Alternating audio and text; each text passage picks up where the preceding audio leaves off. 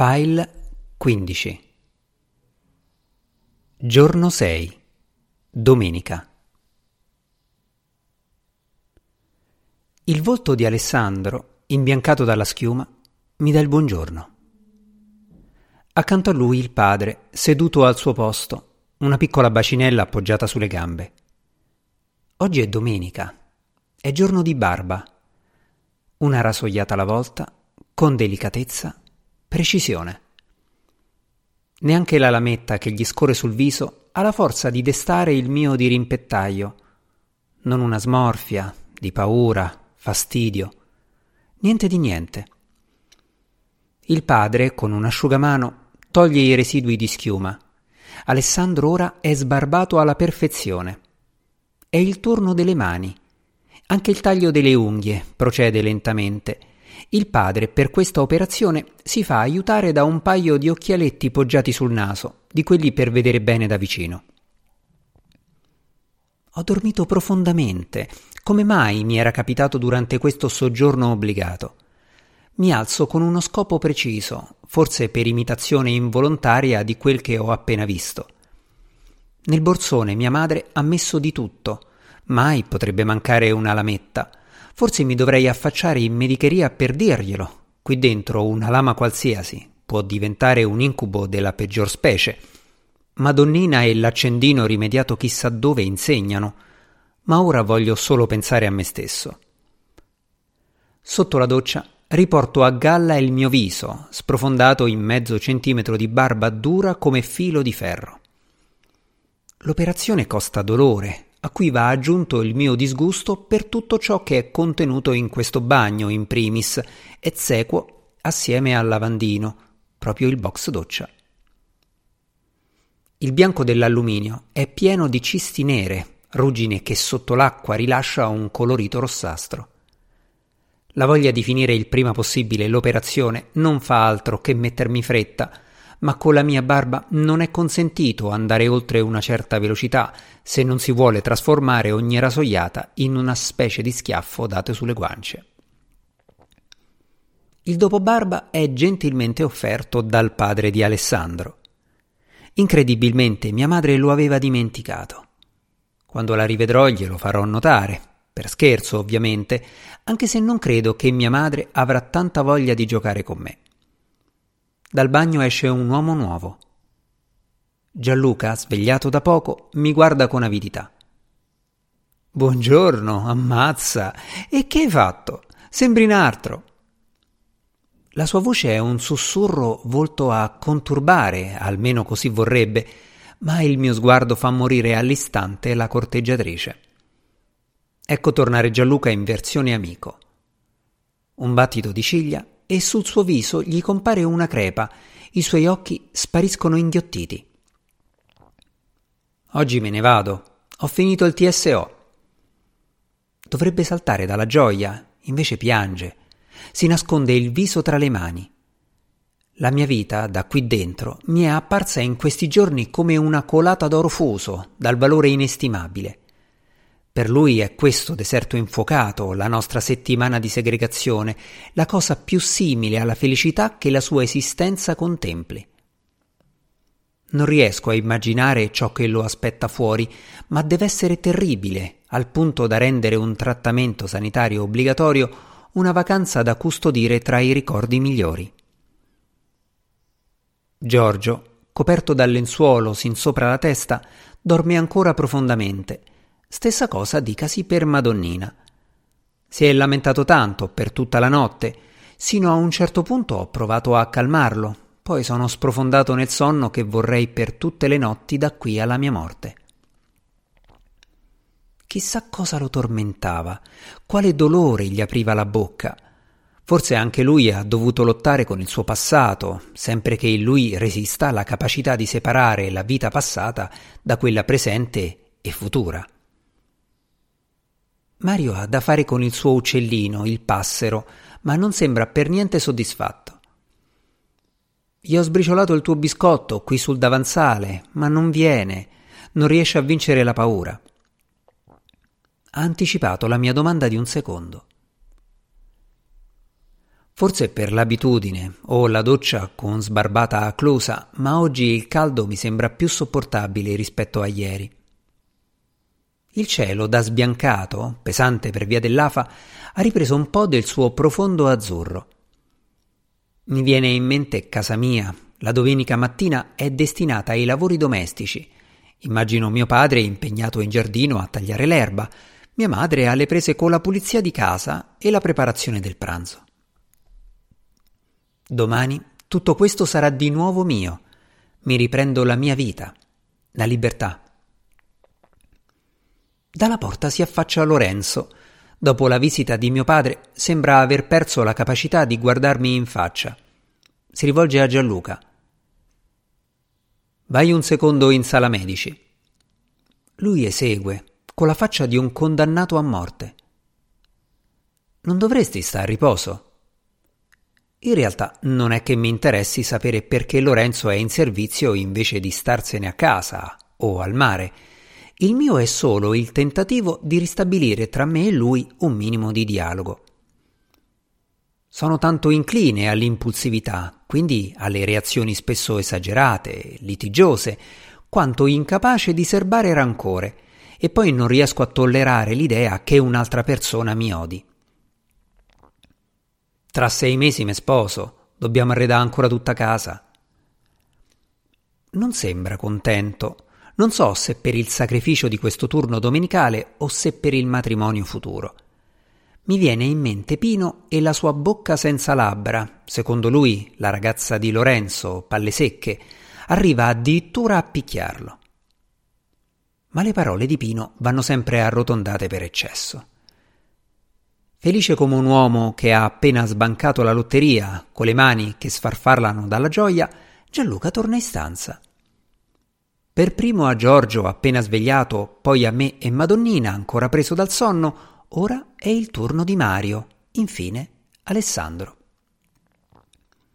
Gianluca ha assestato sulla guancia di ognuno un bacio, di quelli sonori, sentiti, sono riuscito a convincerli.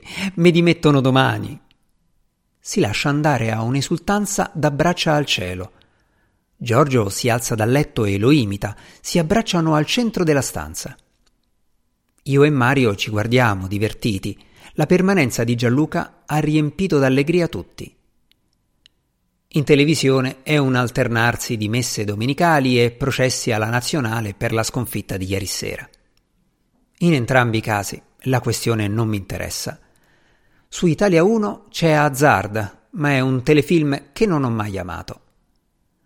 Resto alla finestra. All'orizzonte è tornato a essere ben visibile il mare, a riprova che la giornata è meno afosa di quelle passate. Davanti a me, con geometrie esatte, una galoppata di terre divise in coltivazioni, vigne, piccole zone boschive, un susseguirsi di colori e meraviglie. Più giù, con i loro fumi arrampicati nel cielo, le grandi fabbriche di Pomezia e dintorni, altrettanto strabilianti, monumentali. Per tanto tempo ho pensato che i miei occhi fossero malati, come se avessero, per una strana degenerazione, una specie di lente di ingrandimento capace di rendere ogni visione qualcosa di unico, enorme. Dove altri vedevano solo normalità, io ammiravo prodigi, eventi irripetibili.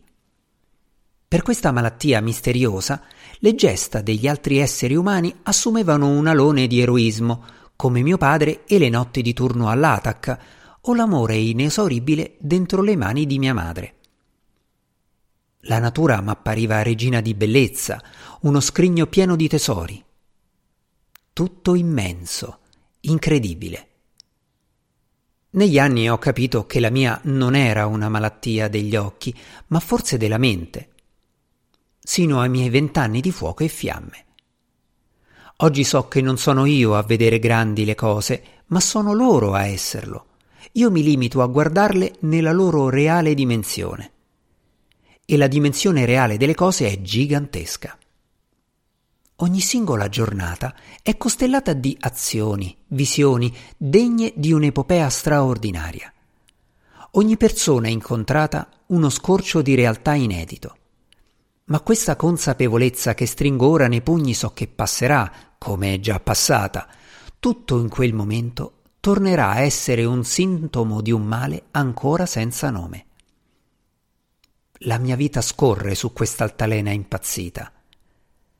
A nessuno, come per quel desiderio di salvezza che mi prende quando la pietà mi spezza, dico queste cose. Sono il mio segreto, la mia parte inaccessibile agli altri. La mensa ci ha fatto dono di una lasagna in bianco per il pranzo domenicale. L'aspetto corrisponde al nome, il sapore no. Potrebbe essere a occhi chiusi qualsiasi cosa, di tutti gli ingredienti non ce n'è uno che resti sul palato, nessuno.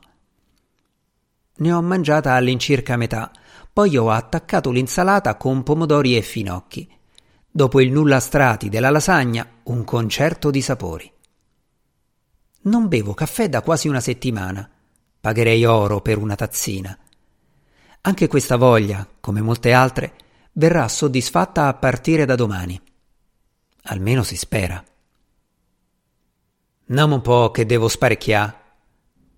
La gentilezza di Pino lo precede. Anche lui, come Lorenzo, non si è fatto sfuggire il turno domenicale. Me lo guardo nella sua tenuta da combattimento. Il pantalone è di un bianco diverso dalla maglia, quasi tendente al grigio. Ai piedi l'immancabile zoccolo. Ma non dovevi stare a casa oggi? O sai quanti sordi son turno di domenica?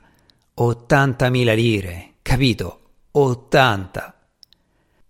Mi risponde mentre in pratica toglie il piatto da sotto il mento a Giorgio, impegnato a tirare su le ultime foglie di insalata. Ma uno dell'età tua che ce fa coi soldi? Pino si paralizza, mi guarda come a volermi fulminare. Primo, spera d'arrivarci all'età mia, che visto dove te trovi non è detto. Secondo, ho 50 anni, mica 200. Terzo, fatteli cazzi tua. Me lo sono meritato. La domanda mi è uscita sgraziata, un assist che Pino ha sfruttato al volo. Lui, forse mosso da compassione, resta accanto al letto mio.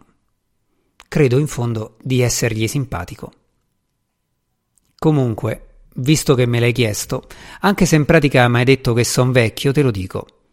Se tutto va bene, l'anno prossimo mi apro un negozietto di frutta. Mi madre e mio padre so fruttaroli C'hanno ancora il banco. Bravo. Lo dico credendoci veramente. Lui si gonfia tutto, fiero per il futuro che si sta creando a suon di straordinari. Lungo il corridoio, in bermuda e sandali, passa rapido Cimaroli. Lo sento chiudersi in medicheria. Il telefono di casa squilla libero, ma nessuno risponde. Potrei giocarmi qualsiasi somma. Il quadro è questo. Pranzo all'aperto, sotto il gazebo che mio padre ha tirato su con le sue mani, carne alla brace, paste per tutti.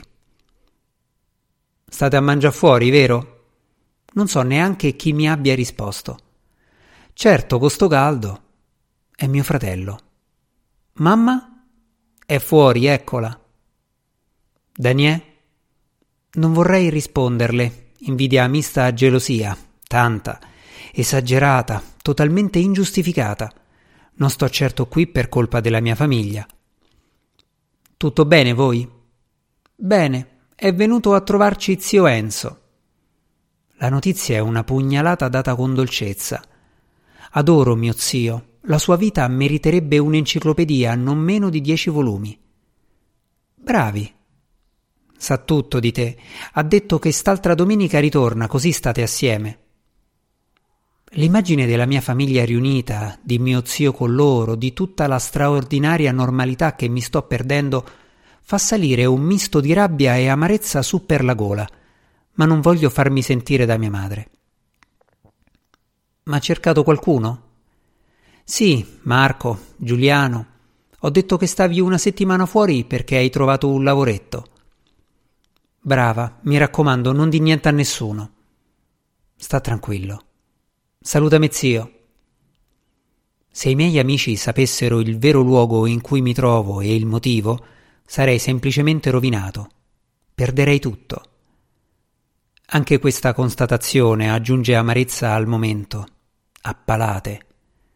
A parte la mia famiglia, che conosce e subisce, nessun altro è al corrente della mia vera natura. I medici non fanno testo, ovviamente. In realtà c'è anche qualcun altro. Me ne rendo conto solo ora. Sono i cinque pazzi con cui ho condiviso la stanza e questa settimana della mia vita. Con loro non ho avuto possibilità di mentire, di recitare la parte del perfetto. Mi hanno accolto per quello che sono, per la mia natura così simile alla loro. Con loro ho parlato di malattia, di Dio e di morte, del tempo e della bellezza, senza dovermi sentire giudicato, analizzato, come mai avevo fatto prima. Quei cinque pazzi sono la cosa più simile all'amicizia che abbia mai incontrato, di più, sono fratelli offerti dalla vita, trovati sulla stessa barca, in mezzo alla medesima tempesta, tra pazzia e qualche altra cosa che un giorno saprò nominare. Dal corridoio mi fermo a guardarli. Eccoli, ognuno nel proprio angolo di stanza, indifesi di fronte alla propria condizione, di esposti alle intemperie, di uomini nudi abbracciati alla vita, schiacciati da un male ricevuto in dono. I miei fratelli. Il pomeriggio domenicale è un film a rallentatore, carambolo da nulla a nulla. Domani a quest'ora sarò fuori di qui, riavrò la mia vita finalmente. Sorrido a me stesso Cerco di infondermi allegria, ma non è quello che provo realmente. Ho paura. Tornare alla vita è tornare al lavoro che ho abbandonato, è riprendere il discorso sul mio futuro. Quale? Cosa mi attende? Con questa testa che mi porto sulle spalle, cosa potrò combinare? Mi piacerebbe darmi mille risposte, in realtà non me ne concedo neanche una. Che destino può avere uno che trasforma anche la felicità in tormento? Mario è tutto allungato fuori dalla finestra, sta tentando di mettere un pezzo di biscotto direttamente nel nido dell'uccellino. Se non sta attento così. Il botto sul giardino. Mario è caduto. Mario è caduto dalla finestra. Mi giro verso gli altri. Gianluca e Giorgio hanno visto, come me. È caduto, dico, o credo di dire. Negli occhi di Gianluca vedo impazzire la ragazza che è in lui, un urlo agghiacciante, infinito. Giorgio si è messo le mani sugli occhi. Mario! Mario è cascato! La ragazza grida come un'ossessa, si strappa i capelli. Giorgio si mette in piedi sul letto, una specie di ululato basso gli esce dalla bocca. Dio mio. Pino entra nella stanza, scruta senza capire, poi va verso la finestra, guarda in basso. Una mano sulla bocca, poi tutte e due sugli occhi.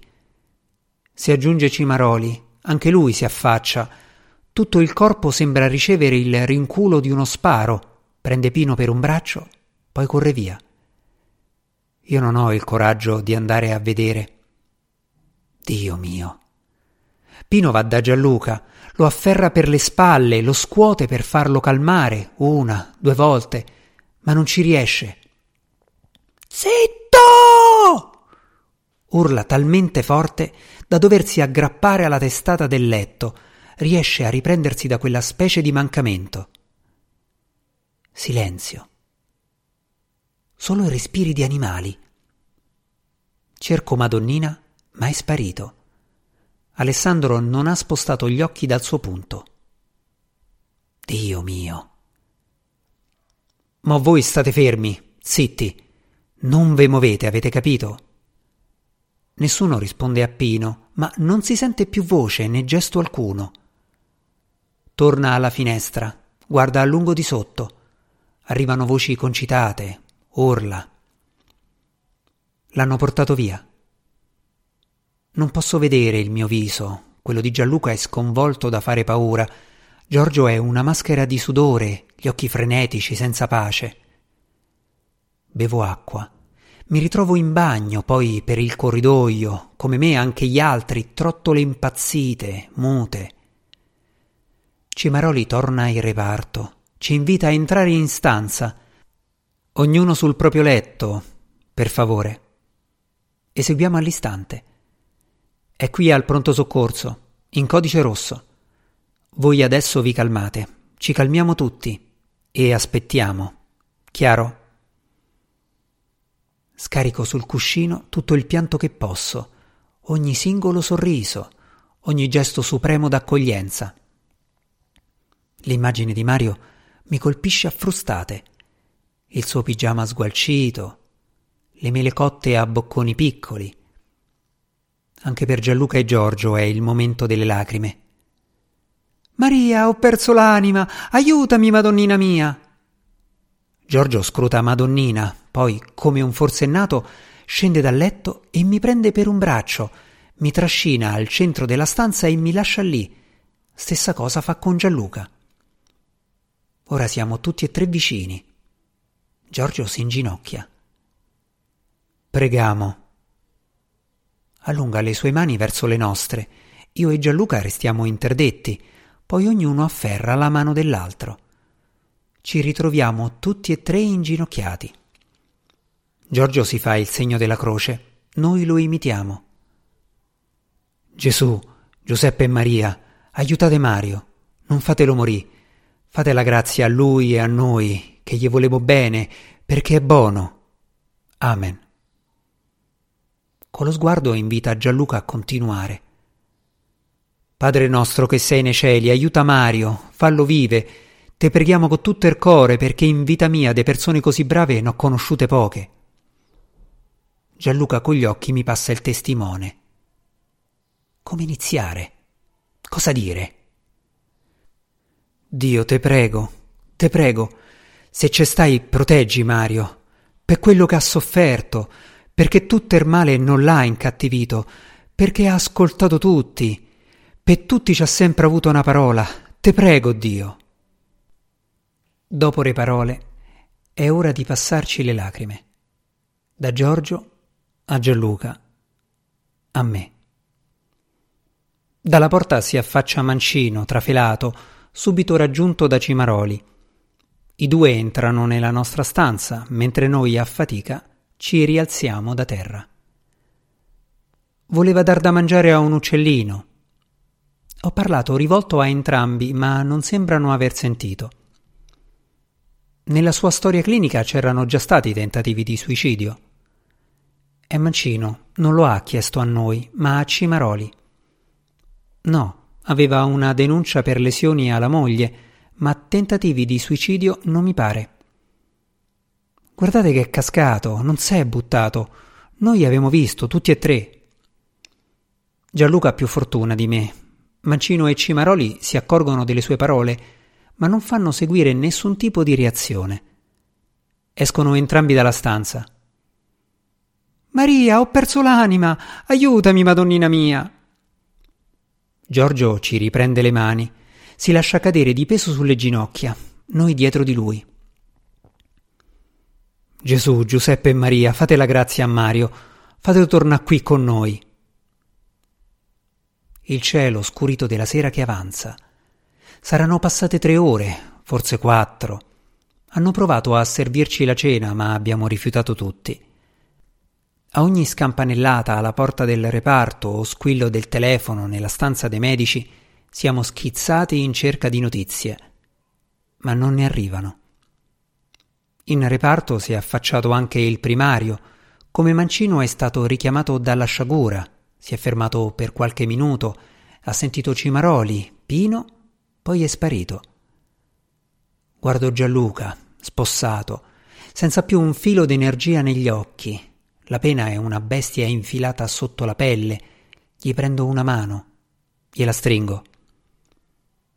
Te conveniva uscire stamattina. Tento di farlo sorridere. Lui ci prova, senza riuscirci. Giorgio è un bestione tutto raggomitolato, Ogni tanto alza la testa sprofondata tra le ginocchia per poi affondarla di nuovo. La sera si tramuta in notte. Il telefono che squilla, la voce informe di Cimaroli che discute, per quanto tenti di sentire non c'è modo di farlo. La porta della sala medici si apre. È Cimaroli. Viene da noi. Buone notizie. Il suo sorriso è una medicina miracolosa. Sparisce la stanchezza. Ora il pianto è di gioia, liberatorio, come gli abbracci, i baci. Gli hanno arrestato un'emorragia interna, ha diverse fratture, ma non è più in pericolo di vita, è anche cosciente. Appena stabilizzato lo porteranno a Roma, qui purtroppo non c'è posto. Giorgio unisce le mani al centro del petto, alza lo sguardo alla plafoniera piantata nel soffitto. Gesù, Giuseppe e Maria, grazie per Mario. Amen. Ci guarda. Un ordine muto. Grazie Gesù. Padre nostro che sei nei cieli, grazie per Mario. Cimaroli allarga le braccia verso di noi. Ora ve ne andate a letto, tranquilli tranquilli. Lentamente, sempre a braccia aperte, viene verso di noi, come per spingerci proprio verso i letti. Dottore, gli potremmo andare a fa un salutino? Io e Daniele domattina uscimo, capace che a Mario non lo vedemo più. Cimaroli ascolta comprensivo. Mi rendo conto, ma come potete immaginare non è proprio possibile. Lo hanno poggiato a terapia intensiva e poi voi siete pazienti. Non potete andare in giro per l'ospedale. Per giunta siete tutti e tre in TSO. Ma solo un salutino.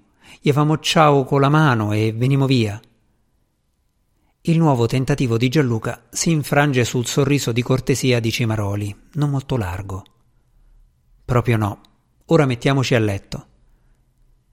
Stavolta sì, stavolta me la fate vedere. Un respiro sempre più affannato. Mi giro verso Giorgio. Tutto diventa chiaro. Quello che sta succedendo, quello in cui lui si sta trasformando proprio ora, qui accanto a me. Guardo Cimaroli Cerco di fargli capire con gli occhi. Nemmeno Gianluca sembra essersi reso conto. Ma Cimaroli non coglie nulla, è cieco. Ora, per favore, ti metti a letto. Non ha più nemmeno il sorriso di cortesia. Voi, ora me la fate vedere, subito! Giorgio cresce, come il pane di notte, come i bambini negli anni, l'erba sotto il sole, cresce d'altezza e larghezza, di rabbia. Mettiti a letto immediatamente. Ogni legge della fisica salta all'istante. Cimaroli, il suo corpo diventa leggero come un aeroplano di carta scagliato nell'aria. Giorgio lo ha preso con le sue mani per il petto e lo ha tirato via. Così. Cimaroli si schianta contro i nostri armadietti. Guardo Gianluca, non ha espressione, sembra paralizzato, come Alessandro, come una statua di carne. Giorgio si gira verso di noi. Non voglio essere cattivo. L'ultimo barlume di sé affoga nel nero degli occhi. Che cazzo hai fatto? Pino entra in stanza, lo fronteggia. Che cazzo hai? I pugni chiusi di Giorgio si schiantano in mezzo al suo petto. Pino cade per terra, ci guarda senza capacitarsi, poi un'espressione di dolore sul viso butterato. Giorgio, te prego, calmate, calmate. Gianluca piange, allunga le braccia nel tentativo di placarlo, ma Giorgio non c'è più, ingoiato da quest'altro essere ora davanti a noi. Non me tocca! Afferro Gianluca per un braccio, assieme a lui indietreggio, fino ad arrivare alla parete dal lato opposto del mio letto, accanto ad Alessandro. Dalla porta, richiamati dalle urla, arrivano due infermieri. Bono, sta buono. Giorgio abbassa leggermente la testa, si lancia contro di loro, tutti e tre si ritrovano a terra, lui sopra, i due sotto. Le braccia come massi che si schiantano sul volto degli infermieri, incapaci di ogni reazione. Obbligo Gianluca a fare come me, a piegarsi. nascondersi. Di fronte a noi, sotto il letto accanto agli armadietti, c'è Cimaroli, disteso, con le mani sulle orecchie, gli occhi sbarrati. Pino è rimasto al centro della stanza, sembra dire parole, come se si stesse domandando qualcosa. Dio mio, chi i pazzi, chi i sani. Giorgio si tira su dagli infermieri, una maschera dai lineamenti storti, in cerca d'aria. Dalla porta si affaccia Mancino. Lo guarda a lungo. Gli viene incontro un passo alla volta, sempre incollato ai suoi occhi. Giorgio carica. Il rumore violento dei corpi che si scontrano. Mancino riesce a cingere il tronco di Giorgio, gli blocca le braccia, la fatica stritolata fra i denti. Lo tiene così, stretto in una morsa da togliergli il fiato. Giorgio cerca di divincolarsi, con uno sforzo estremo prova a farlo cadere all'indietro, ma lui resiste. Mancino volge lo sguardo verso di noi. I suoi occhi, segnati dalla fatica, brillano di pietà e pianto. Restano incollati in quella stretta, due forze uguali e contrarie. Perché non me l'avete fatta vedere? Perché? Il pianto inizia a prosciugare la rabbia, un pianto antico di secoli. Giorgio piange, senza più forze, spento. Mancino lo lascia andare, ma resta accanto a lui. Inizia ad accarezzarlo, come fanno i padri con i figli impauriti. Lo accoglie come avesse il suo stesso sangue. Io e Gianluca ci guardiamo senza dirci nulla, da scampati, sopravvissuti alla guerra, senza gioia, senza nemmeno la forza di desiderare qualcosa. Ci prendono e ci chiudono in medicheria a chiave. Gianluca, io e Madonnina. Non ho più la facoltà di rapportarmi al tempo, a quello passato, a quello che sta trascorrendo chiusi qui dentro. Gianluca e Madonnina dormono entrambi sullo stesso lettino io seduto su una sedia a giocare con un rotolo di garza. La porta viene aperta. È Cimaroli. Senza dire una parola ci riporta in stanza. Giorgio non c'è più. Né Mancino. Neanche Pino e gli infermieri. Gianluca e Madonnina sono esausti, crollano sul materasso. Io resto fisso su Cimaroli. Mi dia qualcosa per dormire, per favore. Senza reazione si incammina. Quando torna, dalle mani tremanti mi passa un intero blister di farganasse. Ne ingoio tre. Mi metto a letto e noto immediatamente la novità. Qualcosa della lotta tra i giganti deve essere arrivata nel suo mondo. Alessandro non guarda più mezzo metro sopra la mia testa. Ora è completamente steso sul letto, sempre a occhi aperti, rivolti verso un punto preciso del soffitto.